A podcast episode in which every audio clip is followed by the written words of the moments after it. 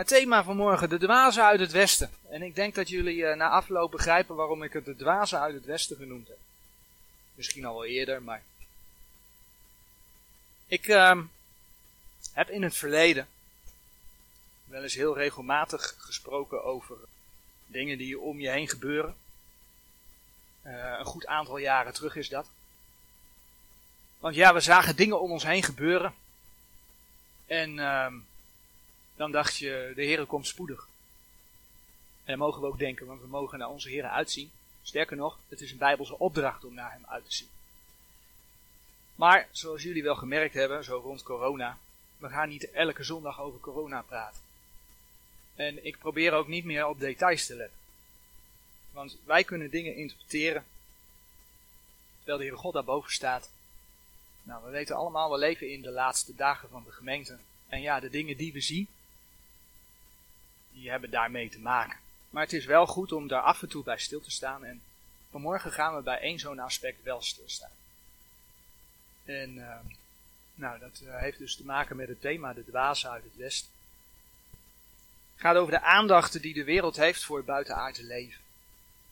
En dan gaan we kijken wat dat te maken heeft met, uh, ja, met de 70ste jaarweek, met de grote verdrukking. Dit onderwerp is al heel lang in. Want in de 70 jaren van, van de vorige eeuw had je al de film Star Wars. In de jaren 90 stond, ik weet het in ieder geval van de jaren 90, misschien daarvoor ook wel. Stond de Discovery Channel vol van, uh, van, van de programma's over UFO's. unidentified flying objects, ongeïdentificeerde vliegende objecten. Nou ja, en ondertussen bestaan er vele films en documentaires die daarover gaan. In de media kom je UFO's regelmatig tegen. Nou ja, wat zijn UFO's? Unidentified Flying Objects. Dus het kan ook gewoon iets zijn, een, verschijnsel in de natuur. Het kan iets van deze aarde zijn wat ze gewoon niet kunnen identificeren. Maar ondanks dat zie je dat er best wel in de media heel veel aandacht is voor, uh, voor buitenaards leven. En men wil daarin geloven. Men gelooft niet in de God van de Bijbel. Maar men wil wel geloven dat er ergens andere wezens zijn. Nou, destijds, en dan heb ik het over 2013, was het president Obama die daar een speciale adviseur voor aanstelde. Want die wilde dat de zoektocht naar UFO's dat ook meer publiek toegankelijk werd. Oftewel, het moest meer in de openheid komen. Zo verscheen er in 2014 een artikel in de krant met de titel. En die staat hier: Binnen 20 jaar ontdekken we buitenaards leven. Nou, dat was 2014. In 2021, dat is iets recenter, heeft het Pentagon een onderzoek gedaan. Welk onderzoek geleid werd door iemand die ook in dat buitenaardse gelooft. He, zo avers men vaak is ten opzichte van de God van de Bijbel en zijn woord. En daar eigenlijk in de wetenschap niets mee te maken wil hebben. Zo heeft men dus in dat onderzoek duidelijk gekozen om dat te laten leiden door iemand die in dat buitenaardse gelooft. Buitenaards gelovige, om het maar even zo te zeggen. En verder is de NASA is serieus bezig om berichten te schrijven die men binnenkort, en dat is opnieuw hoor, want ze hebben dat al eerder gedaan, om, om berichten de ruimte in te sturen. En binnenkort willen ze dat dus weer doen en er is weer een nieuw bericht geschreven. En wat zet men daar dan in? Nou, uh, onder andere biochemische gegevens over de samenstelling van de, van de aarde. Men doet daar een gedigitaliseerd beeld bij van een man en een vrouw. Hè, want stel je voor dat een ruimtewezen dat bericht opvangt. Dan weten ze hoe een man en vrouw op aarde eruit zien. Men doet daarbij de locatie van het zonnestelsel. En wat de locatie daarvan is in de Melkweg. En allemaal dat soort dingen. En ja, natuurlijk een uitnodiging voor de ontvangers om daar dan vooral ook op te reageren. En dat schieten ze dan de ruimte in. Waarschijnlijk nog meer, ik heb er een aantal dingetjes uitgehaald. Dit komt uit RTL Nieuws en dat is van 29 juni 2022. Dus dat is vrijgezet.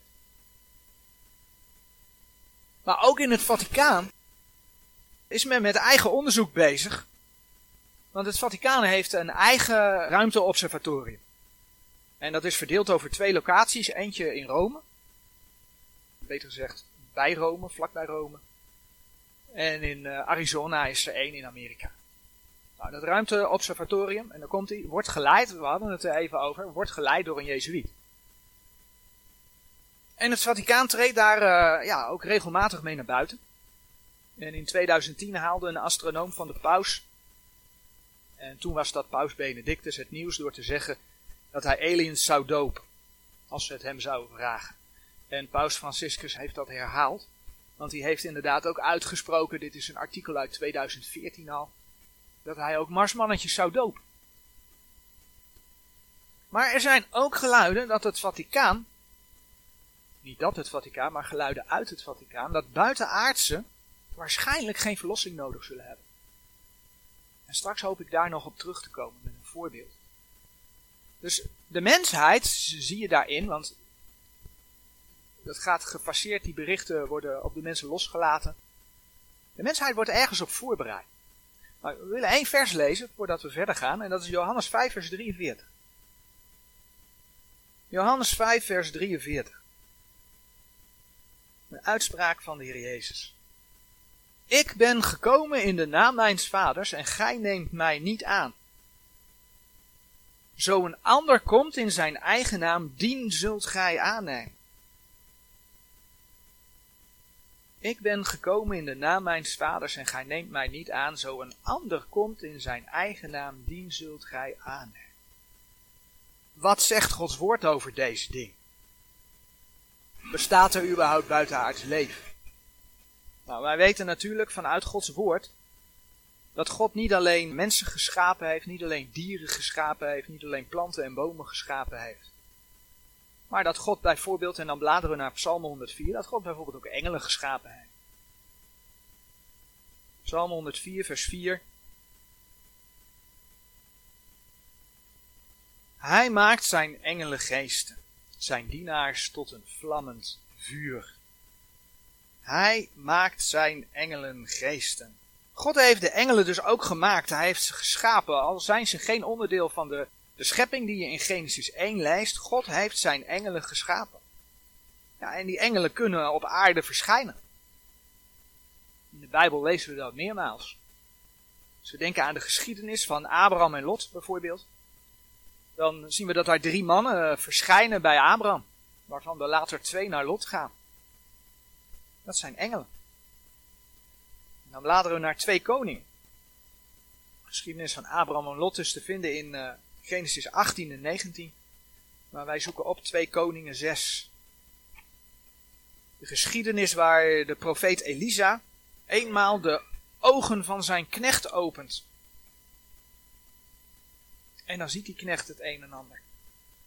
En dan lezen we 2 Koningen 6, vers 16 en 17. En hij zeide, vrees niet, want die bij ons zijn, zijn meer dan die bij hen zijn. En Elisa bad en zei, de Heer opent toch zijn ogen dat hij zie. En de Heer opende de ogen van de jongen dat hij zag en zie. De berg was vol vurige paarden en wagens rondom Elisa. Nou, als we het over vliegende objecten hebben, unidentified flying objects, vliegende objecten. Denk dan eens aan de vliegende gerubs met de raderen die je leest in Ezekiel 1 en Ezekiel 10. Ezekiel zag ze. Dus naast de Heere zelf laat zijn woord zien dat er buiten de aarde ja, geestelijk leven is. Dus er is leven buiten de aarde. Leven ook, geestelijk leven, dat zich kan manifesteren. Dat zich kenbaar kan maken op de aarde. dan bladeren we naar 2 Petrus 2. Want de Bijbel laat niet alleen zien dat er engelen zijn, maar de Bijbel laat ook zien dat er gevallen engelen zijn. 2 Petrus 2, vers 4 en 5. Want indien God de engelen die gezondigd hebben niet gespaard heeft, maar die in de hel geworpen hebben, de overgegeven heeft aan de ketenen der duisternis om tot het oordeel bewaard te worden, en de oude wereld niet heeft gespaard, maar Noach, de prediker der gerechtigheid, zijn achtel bewaard heeft, als hij de zondvloed over de wereld der goddelozen heeft gebracht. Hier lezen we dus dat er voor de zonsvloed op de aarde iets gaande was. Er waren engelen die gezondigd hebben. Nou, wat daar gebeurde, Dat kun je dan lezen in Genesis 6. Genesis 6 vers 2 zegt, dat Gods zonen de dochteren der mensen aanzagen dat zij schoon waren en zij namen zich vrouwen uit alle die zij verkoren hadden. En uit de huwelijken kwamen, en dat lees je in, in Genesis 6 vers 4, daar kwamen reuzen, deze zijn de geweldigen die van ouds geweest zijn, mannen van naam. Nou, in die tekst staan niet letterlijk engelen, maar wel Gods. Wat zijn Gods zonen? Nou, als je in het Oude Testament over Gods zonen gaat lezen, als je dat tegenkomt, dan gaat het meestal over engelen.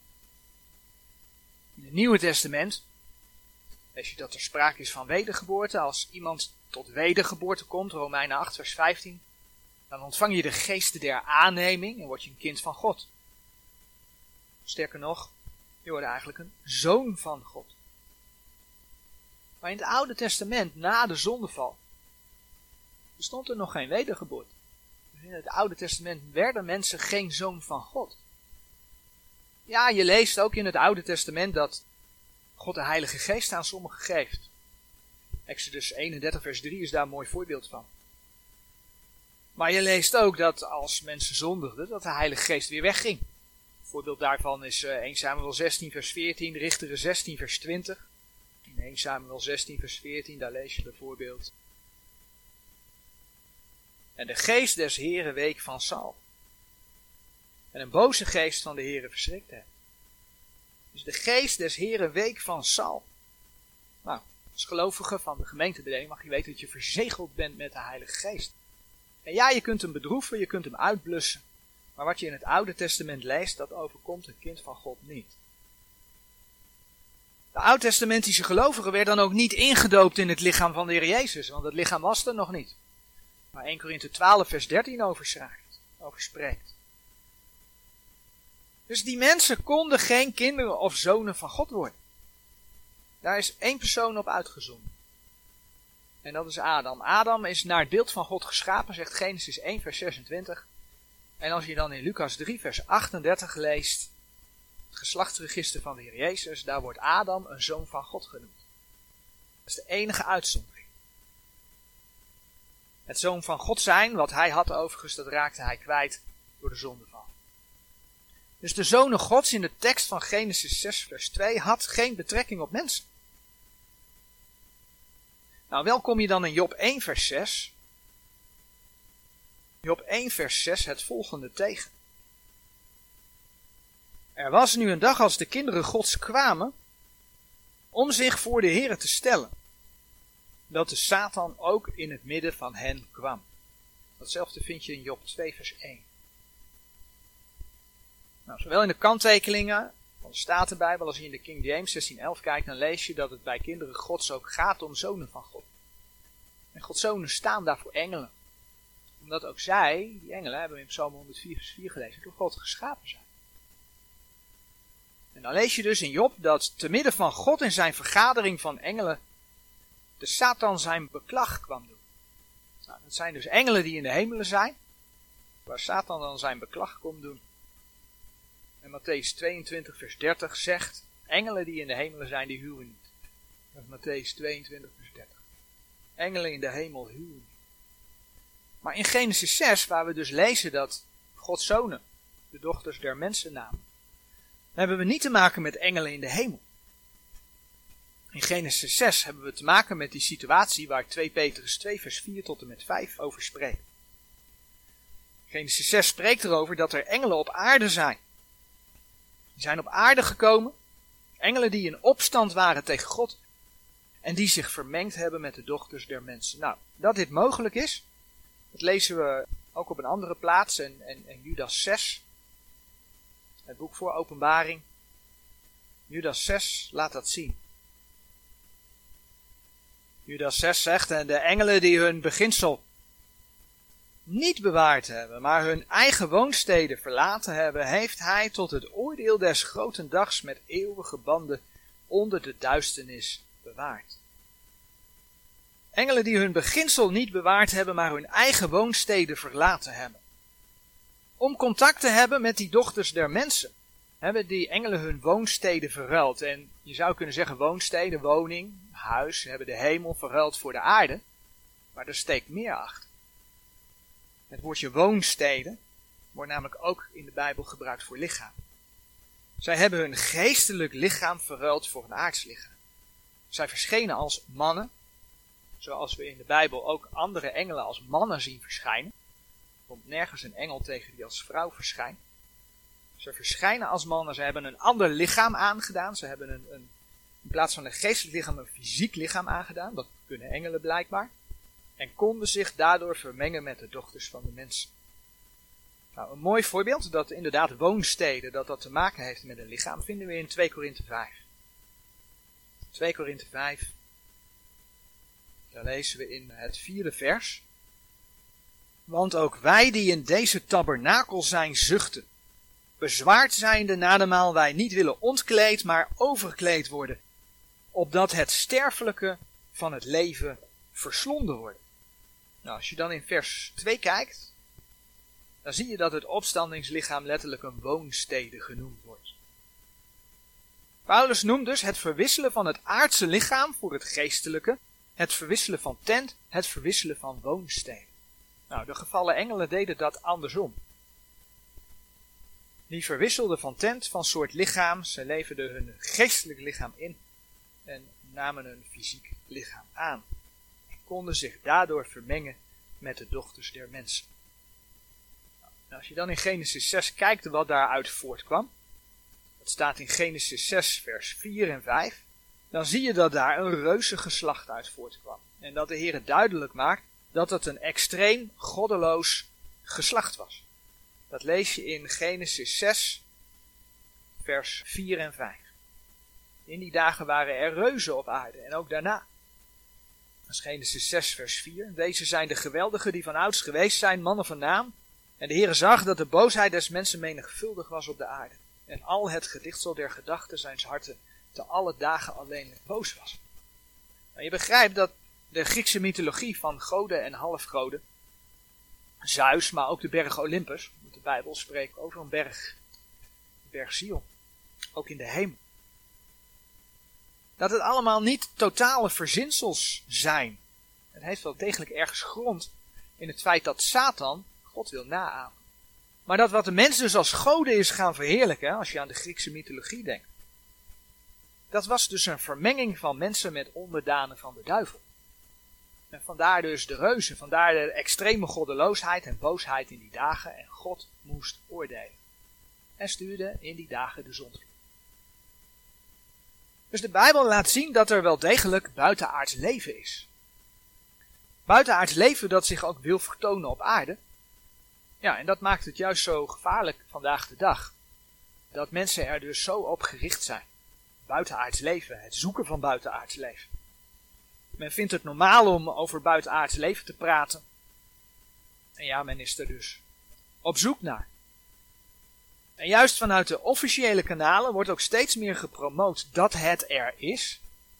En ja, de mensheid wordt gewoon, ik noemde het eerder, ergens voor klaargestoomd. Nou noemt de Bijbel de tijd, en daarvoor bladeren we naar Matthäus 24, de tijd dat de Heer Jezus terug zal komen. Daarvan zegt de Heer Jezus dat het zal zijn gelijk de dagen van Noach waren.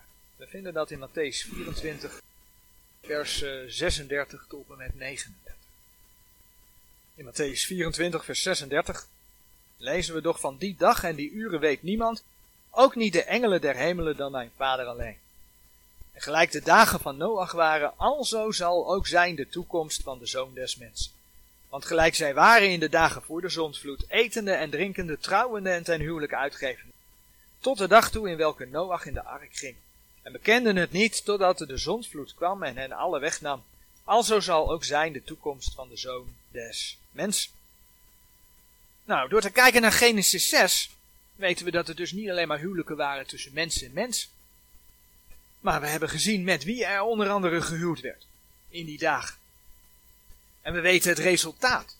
Nou, als je dan in openbaring gaat kijken, in openbaring 12 vers 9, dan zie je dat in de grote verdrukking, in de 70ste jaarweek, hetzelfde gaat gebeuren. De geschiedenis gaat zich herhalen. Openbaring 12, vers 9. De grote draak is geworpen, namelijk de oude slang, welke genaamd wordt duivel en satanas, die de gehele wereld verleidt. Hij is, zeg ik, geworpen op de aarde en zijn engelen zijn met hem geworpen.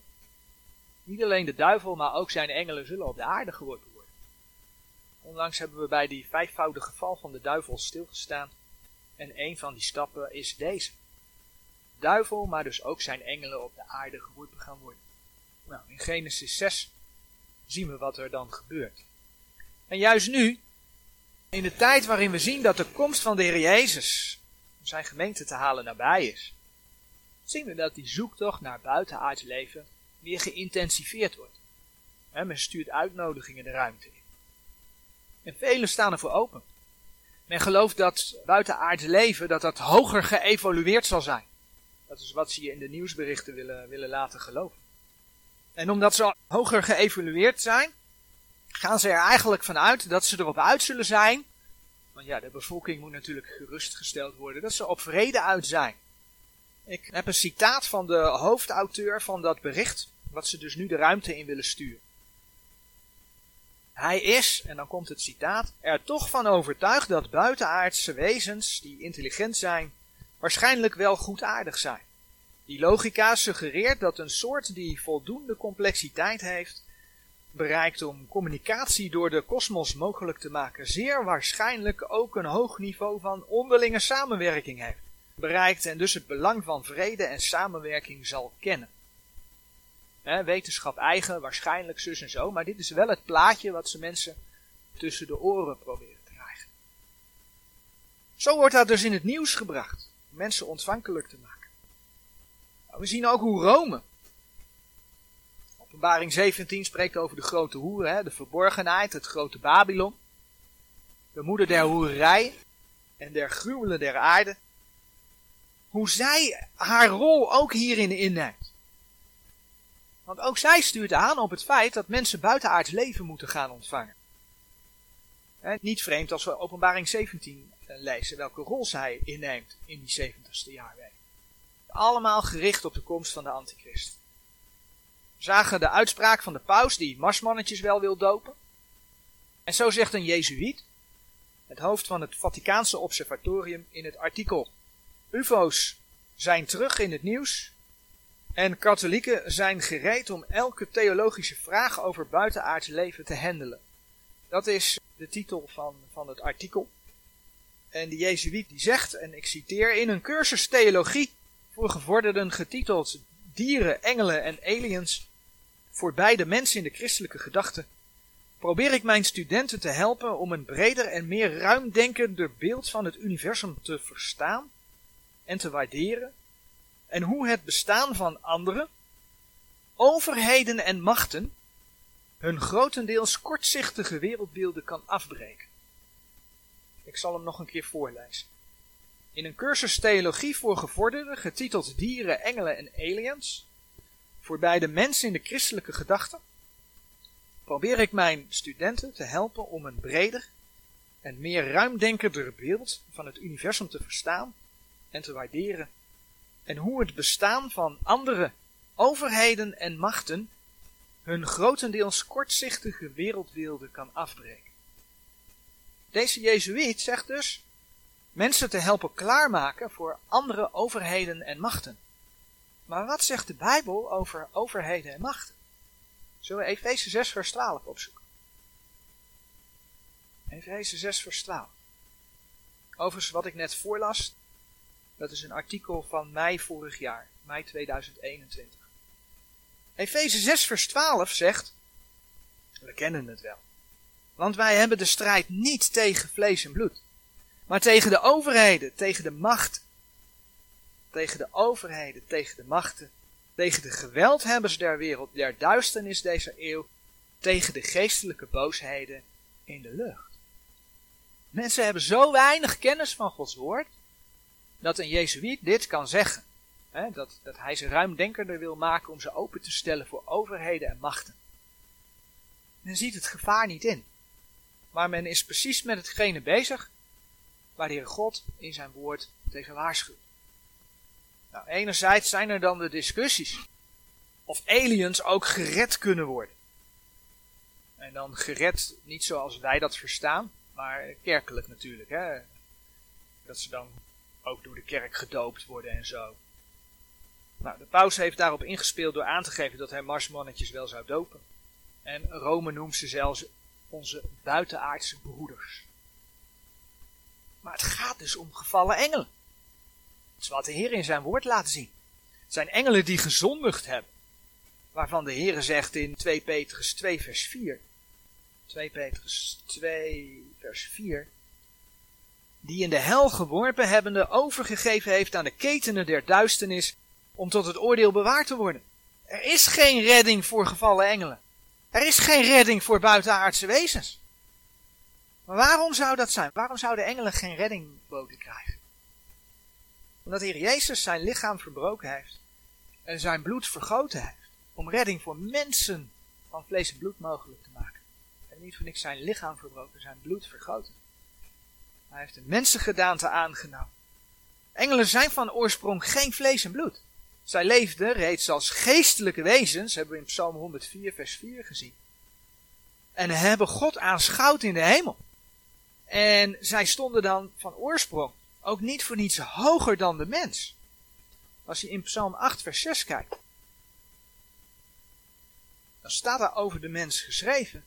En hebt hem een weinig minder gemaakt dan de engelen.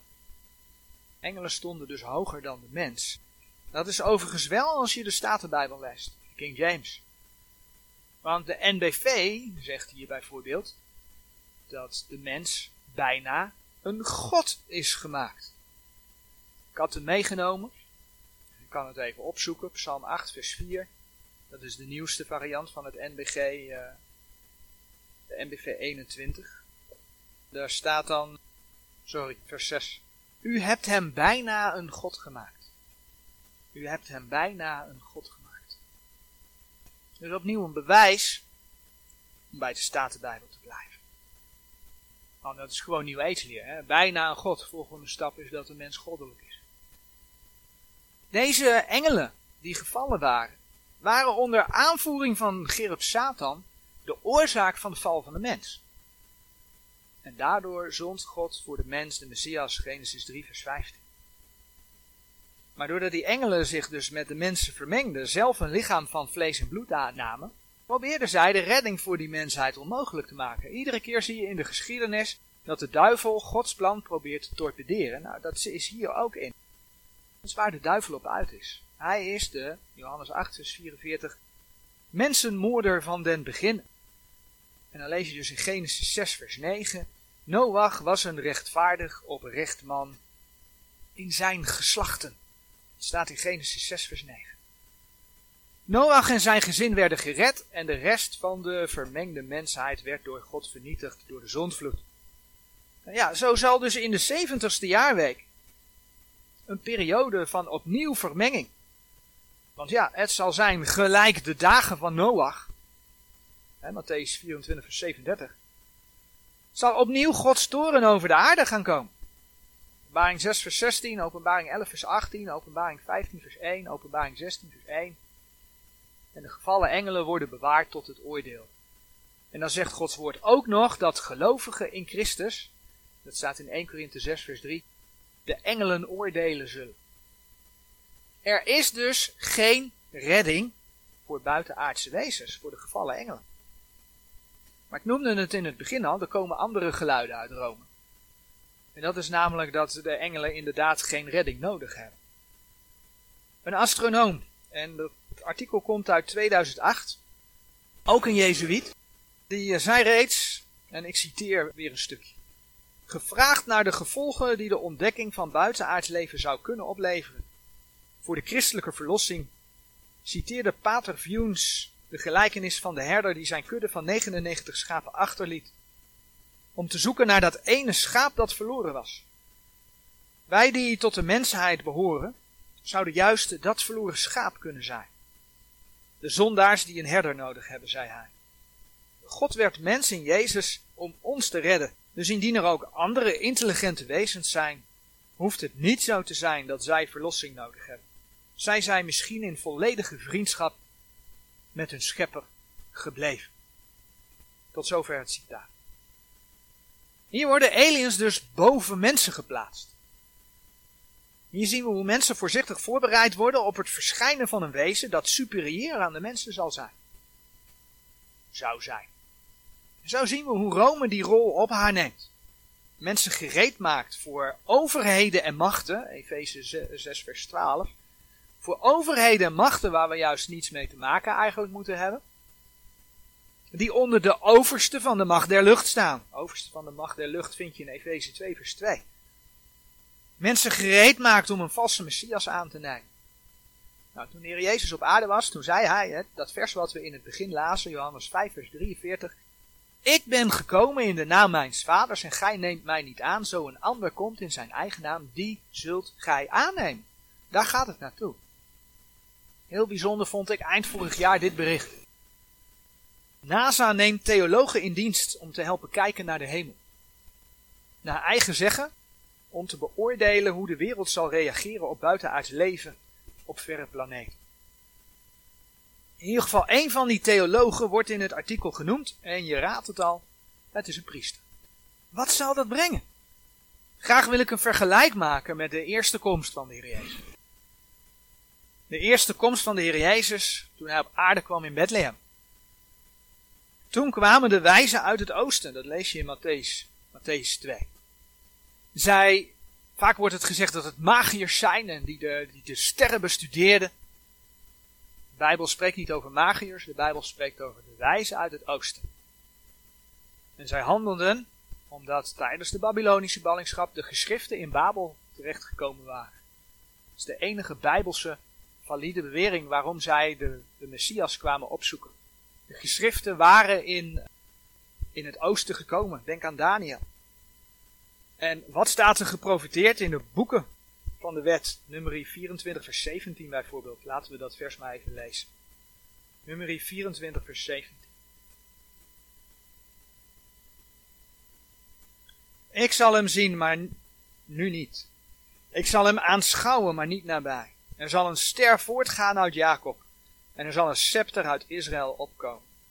Die zal de palen der Moabieten verslaan. En zal de kinderen van Seth verstoren. Er zal een ster opgaan.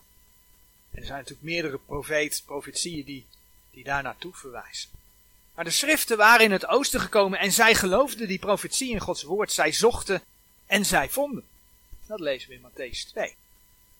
Nou, onze hedendaagse leiders en theologen hebben de Heer Jezus verworpen. Denk aan de theologen, de vertalers van ons Nederlands Bijbelgenootschap, die volgens het voorwoord in deze studiebijbel, de MBV studiebijbel, onder de paraplu staan van de United Bible Societies en het, jawel, secretariaat voor de eenheid van de christenen van de Rooms-Katholieke Kerk. Die dus in hun Bijbels, nou ja, Bijbel, in hun uh, eh, NBV studiebijbel schrijven dat Jezus een legende is. Dat Golgotha een mislukking is. Dat de opstanding niet waar is. Dat zijn theologen van vandaag de dag. Volgens de heren, 2 Thessalonicense 2 vers 10 en 11, ontvang je een kracht der dwaling op het moment dat je hem niet aanneemt, dat je zijn woord afwijst. En dat is wat we vandaag de dag met buitenaardse wezens zien gebeuren. Opnieuw wordt er voor de tweede komst van de Heer Jezus naar de hemel gekeken. Maar in hun verwerping van de waarheid, tegenovergestelde van wat de wijzen uit het oosten deden, in hun verwerping van de waarheid weten we wat zij vinden. Die ander, die komt in zijn eigen naam. Waarvan de Heer zegt, dien zult gij aannemen. We hebben het vandaag de dag niet over de wijzen uit het oosten, maar over de dwazen uit het westen. Die net zoals Rome en de schriftgeleerden hè, uit de tijd van de Heer Jezus, zullen zoeken om alles wat met hem te maken heeft te doden. toen de wijzen weg waren, liet Herodes de, de, de kinderen tot twee jaar doden om proberen de Messias te doden. Maar wat gaat er in de grote verdrukking gebeuren? Openbaring 17, vers 6. En ik zag dat de vrouw dronken was van het bloed der heiligen en van het bloed der getuigen van Jezus. En ik verwonderde mij als ik haar zag, met grote verwondering. Dat is wat eraan staat te komen. En het is geen wonder dat we dus in deze tijd, waarin we alle dingen zo versneld zien worden, Zo vlak voordat de profetieën van de opname van de 70ste jaarweek van de tweede komst in vervulling zullen gaan. Dat we zoveel aandacht zien voor buitenaards leven, dat de NASA theologen in dienst neemt. En niet alleen zoveel aandacht, maar ook zoveel manipulatie. Want mensen moeten blijkbaar geloven dat ze hoog ontwikkeld zijn, dat ze het goede met ze voor hebben, dat ze vrede komen brengen. En die andere overheden en machten, die, daar moeten we voor openstaan. Terwijl God waarschuwt. De aarde wordt voorbereid om de antichrist als Heer te ontvangen. Ondertussen mogen wij op onze Heer blijven vertrouwen en op Hem zien. En als het Gods tijd is, zal Hij ons komen halen. Wij gaan dat, wat de Heer over de 70ste jaarweek schrijft, niet meemaken, want dan zijn we bij de Heer. Maar we zien wel alle dingen daar naartoe voorbereid worden. Ik vond het een heel frappant artikel dat de NASA theologen in dienst ging nemen. Ik denk, aha, zo is men bezig in deze tijd. Dus we hoeven er niet bang voor te zijn. Wij mogen onze ogen op onze Heer richten. Maar ook onze ogen open houden voor datgene wat we om ons heen zien gebeuren. Amen.